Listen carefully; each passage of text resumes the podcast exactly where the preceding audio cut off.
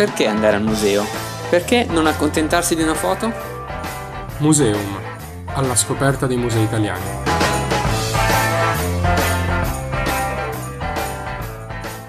Bentornati a Museum, il podcast che vi porta alla scoperta dei musei italiani. In questa puntata vogliamo fare un percorso un po' alternativo rispetto al solito, infatti non vogliamo parlare di un museo, non vogliamo parlare dei nostri musei, ma vogliamo fare un percorso attraverso Milano, attraverso ciò che si può vedere all'aperto a Milano, quindi senza il bisogno di entrare in un luogo chiuso, appunto all'interno di un museo o eh, all'interno di una galleria d'arte. Per farlo abbiamo invitato qui con noi due colleghe di Radio Statale, due colleghe di un podcast eh, molto bello su Milano proprio, di Illuminami. Vero Giuseppe?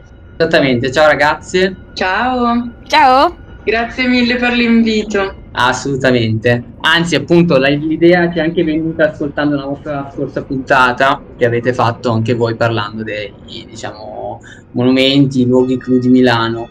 E, e, sempre dal vostro podcast è venuta la nostra idea di fare, di organizzare questa puntata come un percorso per Milano, sempre via tram, visto che un po' il spostamento di Milano il tram è un simbolo. Abbiamo pensato sì, a un percorso alternativo, esattamente, un percorso alternativo di un tram che chiameremo 24, per chi va in Vianato proverà un tuffo al cuore, se no... Il tram dell'arte. e niente, spero che eh, questo percorso possa piacere e io direi di incominciare, Simo.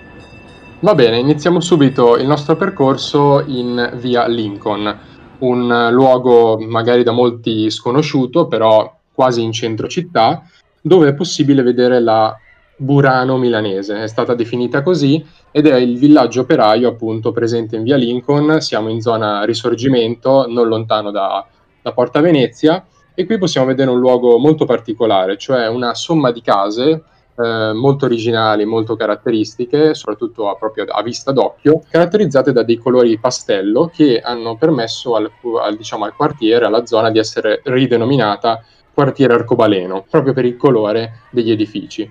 Questo era originariamente un villaggio operaio costruito intorno alla fine dell'Ottocento e oggi è stato trasformato in un quartiere di lusso. Infatti le case che erano appunto inizialmente rivolte a degli operai oggi sono case di lusso in quanto sono esclusive perché sono poche. Sono sicuramente centrali a pochi minuti dal Duomo e sono originali perché ciascuna è diversa dall'altra e perché non sembra di essere a Milano, sembra appunto di essere a Burano, sembra di essere in un quartiere diciamo fuori dal caos e dalla modernità cittadina. Ecco che però dunque il nostro percorso non si ferma qui, ma vogliamo andare avanti, vogliamo risalire sul nostro tram e andare nella prossima tappa.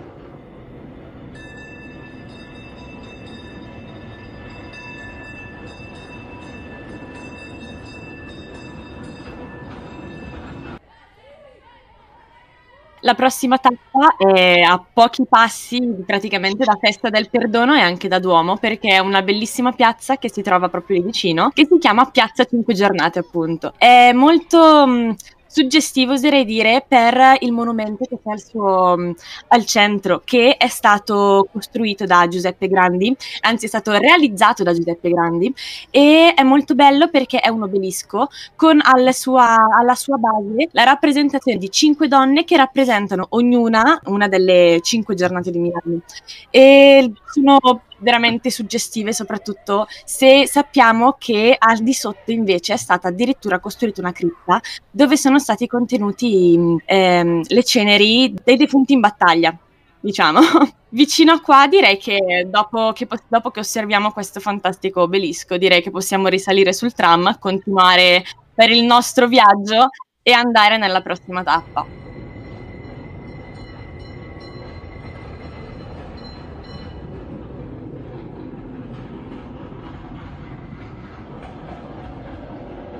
E quindi direi prossima fermata Porta Romana. Scendiamo a Porta Romana e arriviamo in via Montini, dove c'è il Giardino delle Culture, mm, zona che circa sei anni fa è stata ridata, alla quale è stata ridata la vita come spazio pubblico per eh, attività ricreative su un modello dei giardini condivisi.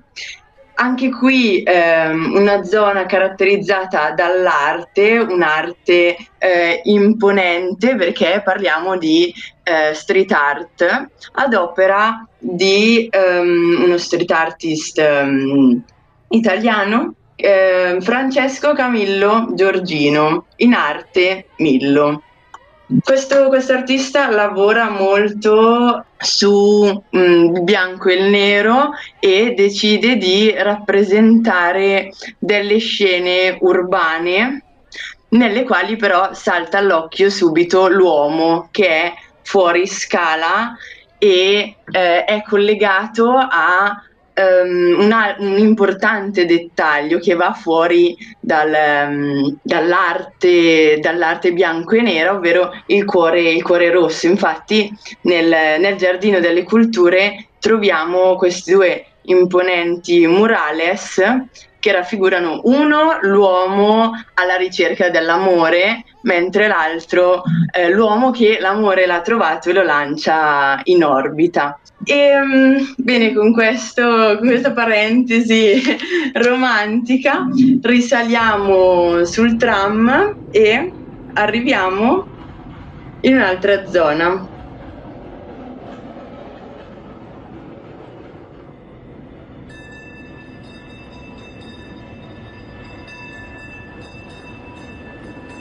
Corso Porto Ticinese che è, è al centro della vita milanese, almeno io, eh, soprattutto vita dei giovani, eh, Corso Porto Ticinese vicino sia al Duomo sia in zona, in zona Navigli, o meglio, io per andare a Navigli sono sempre passato, spero di aver fatto il giro sbagliato.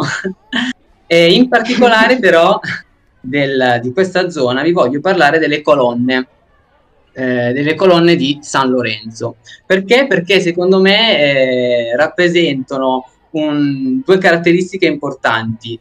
Una, eh, ci possono parlare di un periodo, un, sono una delle poche testimonianze di un periodo molto antico della città di Milano e allo stesso tempo, seconda caratteristica, un po' la particolarità, la, la virtù dell'arte che può sempre essere riutilizzata e sempre essere attuale. Perché questo? Perché mh, le colonne sono una commissione tra diversi momenti della città milanese.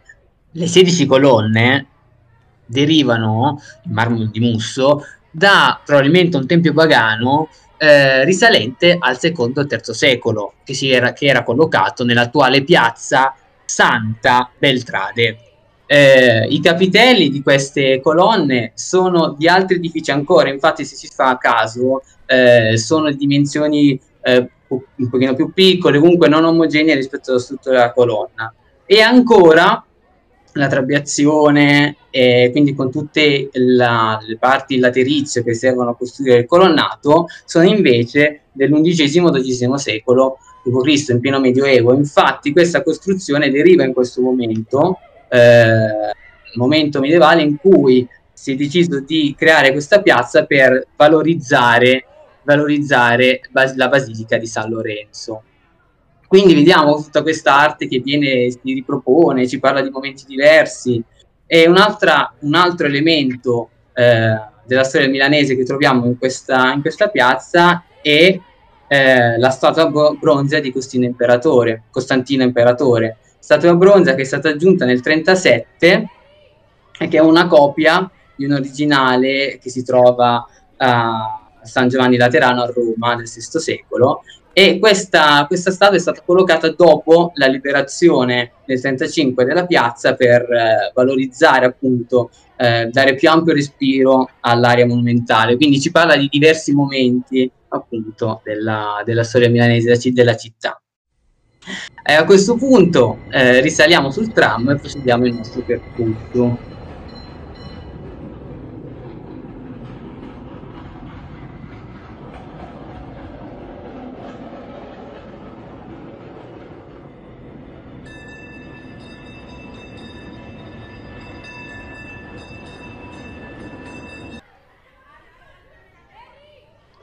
E arriviamo in una zona un po' diversa di Milano, Piazza Affari, dove è possibile ammirare una statua contemporanea di un artista contemporaneo, cioè Maurizio Cattelan, f- conosciuta come il Dito o il Dito Medio, è eh, in verità intitolata Love, dove Love è un acronimo per libertà, odio, vendetta e eternità. E siamo appunto in Piazza Affari, nella sede finanziaria di Milano, in una delle piazze più importanti per la borsa italiana, e eh, l'opera di Catalan si eh, configura come, eh, o è stata vista come, una critica sia al mondo della finanza rappresentato proprio dal palazzo, Palazzo Mezzanotte, dove ha sede la borsa, sia anche come una critica verso il regime fascista o verso i nuovi fascismi che ci circondano. Infatti Palazzo Mezzanotte è proprio un, un edificio eh, caratterizzato da un'architettura razionalista, quindi tipica del periodo fascismo. Eh, l'opera però in verità non è mai stata letta dall'artista in questo modo, cioè l'artista non ci ha mai detto quello è un insulto a quel mondo ha detto piuttosto che è un'opera dedicata all'immaginazione. Eh, letteralmente scri- ha detto che appunto è soprattutto all'immaginazione, all'immaginazione di tutti quanti, di quelli che ce l'hanno. E eh, cosa rappresenta? Raffigura un saluto romano, ma con eh, tutte le dita mozzate, a parte appunto il dito medio, da qui il gesto irriverente. Ma in verità il dito medio è l'unico dito che può alzare eh, la mano, perché gli altri sono stati mozzati. E dunque è visto da una parte sia come un gesto irreverente, ma dall'altra può essere visto anche come un gesto di protesta o un gesto di, di vita, in un certo senso. E collocata nel 2010 in Piazza Affari, era destinata a essere tolta pochi mesi dopo, ma fu lasciata lì per volontà dell'architetto Stefano Boeri per l'attuale giunta Pisapia, che decisero di, di lasciarla e oggi di fatto è diventata dei, uno dei simboli di Milano e eh, soprattutto una delle piazze più frequentate anche di sera per, per, la movida. Abbiamo parlato prima dei Navigli, ma anche Piazza Affari comunque ha il suo perché e, e dunque è diventato un simbolo eh, di Milano. Ora risaliamo sul tram e spostiamoci in un'altra zona centralissima eh, di Milano a vedere un'altra opera.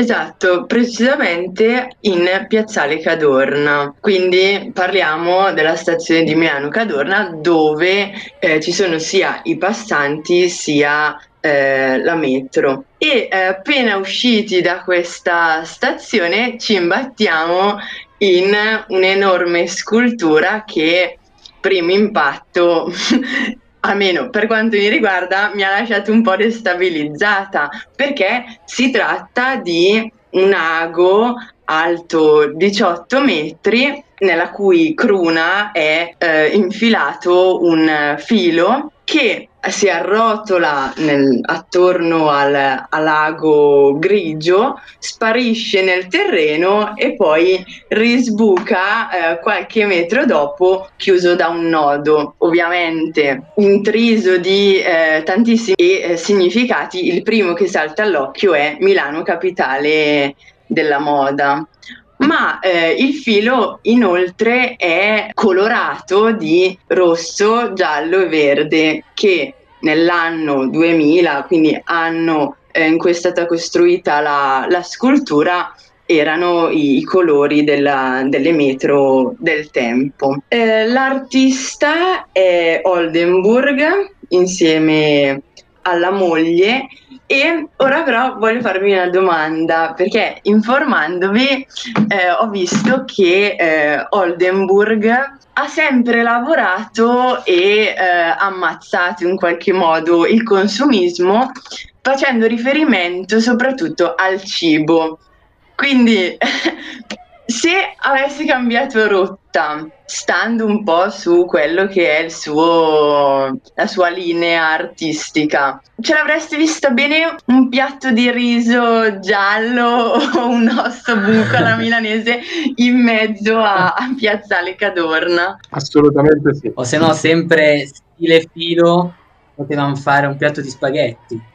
Eh, esatto. Anche. Una bella cotoletta. Una bella cotoletta con le orecchie di elefante. Eh, io ancora non ho pranzato, ragazzi, mi state facendo soffrire. Sì, poi sarebbe stato anche comunque marketing.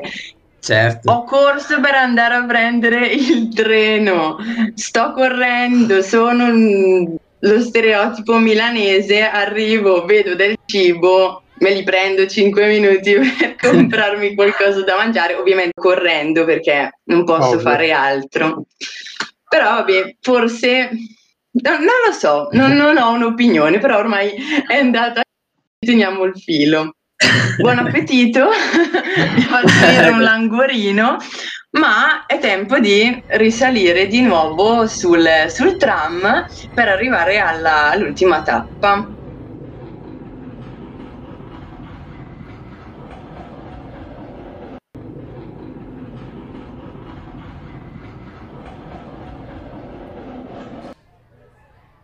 Arriviamo a Piazzale Sempione, arriviamo a Piazzale Sempione, scendiamo dal nostro tram e abbiamo alle spalle Corso Venezia di fronte l'Arco della Pace. Eh, questo è uno dei posti, penso, più, più belli di Milano, almeno ehm, è uno di quelli che mi piace di più, perché dietro l'Arco della Pace vediamo tutto il Parco Sempione con sullo sfondo anche il Castello Sforzesco. Parco Sempione, luogo centrale di Milano, eh, dei milanesi. E l'Arco della Pace è allo stesso tempo importante perché anche lui, anche lui ci permette di, eh, ci racconta qualcosa su Milano, qualcosa in più su Milano. Guardandolo, infatti, possiamo eh, intendere come all'interno, nel momento della sua costruzione si siano avvicendati diversi momenti o comunque diverse, ehm, come posso dire, obiettivi, ecco, voglia di trasmettere qualcosa, di parlare di qualcosa. Infatti, l'Arco della Pace viene costruito, inizia la sua costruzione nel 1807 sotto Napoleone, sotto Napoleone e quindi vuole essere una celebrazione, eh, l'idea di celebrare la vittoria di Iena eh, dei, dei francesi sui prussiani, quindi comunque è una celebrazione della potenza francese cui l'Italia, il regno italico, era diciamo alleata eh, in quel momento. Ma cosa succede? Durante la costruzione del- dell'arco nel 1900 1814 eh, il, il regno italico cade, cade e tornano gli austriaci in Italia e in questo momento si interrompe la costruzione della- dell'arco che eh, a livello architettonico era in realtà quasi completato. Viene ripreso nel 26, viene ripreso nel 26 con ovviamente mutata inclinazione, perché a questo momento abbiamo gli austriaci e l'arco viene deciso, viene deciso che venga dedicato ovviamente non a una vittoria francese ma a una vittoria dell'Unione contro i francesi, quella della pace di Vienna, eh, del congresso di Vienna del 15 ed ecco per questo anche inizialmente è stato chiamato arco della pace. E di questo momento se ne parlano diverse pannelli, diverse decorazioni che abbiamo sul eh, rilievi che abbiamo sull'arco. Per esempio, saltano all'occhio proprio la rappresentazione del congresso di Vienna, o se no le due battaglie di Kulm e Lipsia, due battaglie decisive per la sconfitta di Napoleone. Eh, l'arco viene concluso nel 37, anno in cui viene posta la sestiga della pace. Sestiga della pace bronzea che si trova appunto al di sopra, della, al di sopra dell'arco, eh, rappresenta appunto la pace che vittoriosamente è eh, accompagnata da quattro, da quattro vittorie a cavallo che le porgono una corona e un ramoscello, quindi comunque un momento, un simbolo di celebrazione della, della pace e della vittoria austriaca. Cosa succede? Però nel 59 Milano viene liberata, diciamo, dai dai, dagli austriaci e ritornano i francesi, questa volta Napoleone III, accompagnato da Vittorio Emanuele. E anche questo momento viene, eh, viene descritto sull'arco, non vengono fatte modifiche importanti, a livello strutturale vengono aggiunte due epigrafi che appunto ricordano e celebrano eh, la liberazione dal servizio del, del gioco dell'impero austriaco e la, uh, l'indipendenza italiana. Eh, altro piccolo momento di storia milanese sulla, che possiamo trovare sull'arco è ai lati dell'arco ci sono segnati i nomi dei caduti milanesi delle prima e della seconda guerra mondiale, quindi un monumento al centro dire, della, della, vita milanese. Concludiamo nost- la nostra tappa, risaliamo sul tram e facciamo l'ultima sosta.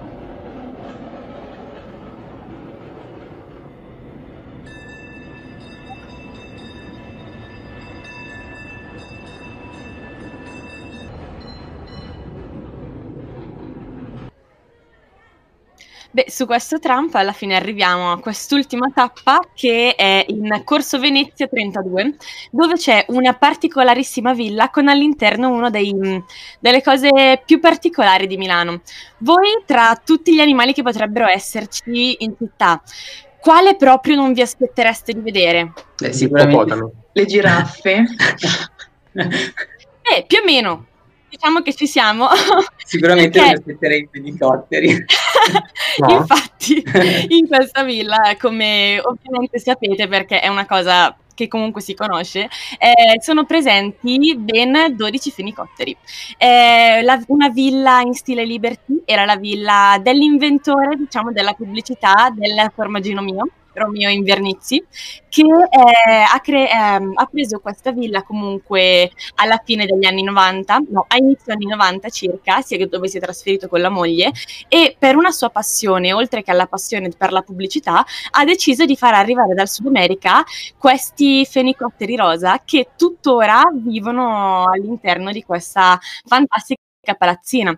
Ma la cosa bella che comunque possiamo trovare qui, che non, solo, non sono solamente questi animali esotici, ma anche un, un, bellissimo giardino pensile su cui si può vedere una buona parte dello skyline di Milano e anche la facciata di questa palazzina è molto particolare perché è uno dei pochi edifici stile Liberty che si trova all'interno della città. E ehm, con questa ultima tappa diciamo che possiamo risalire sul nostro tram torna- e tornare a casa.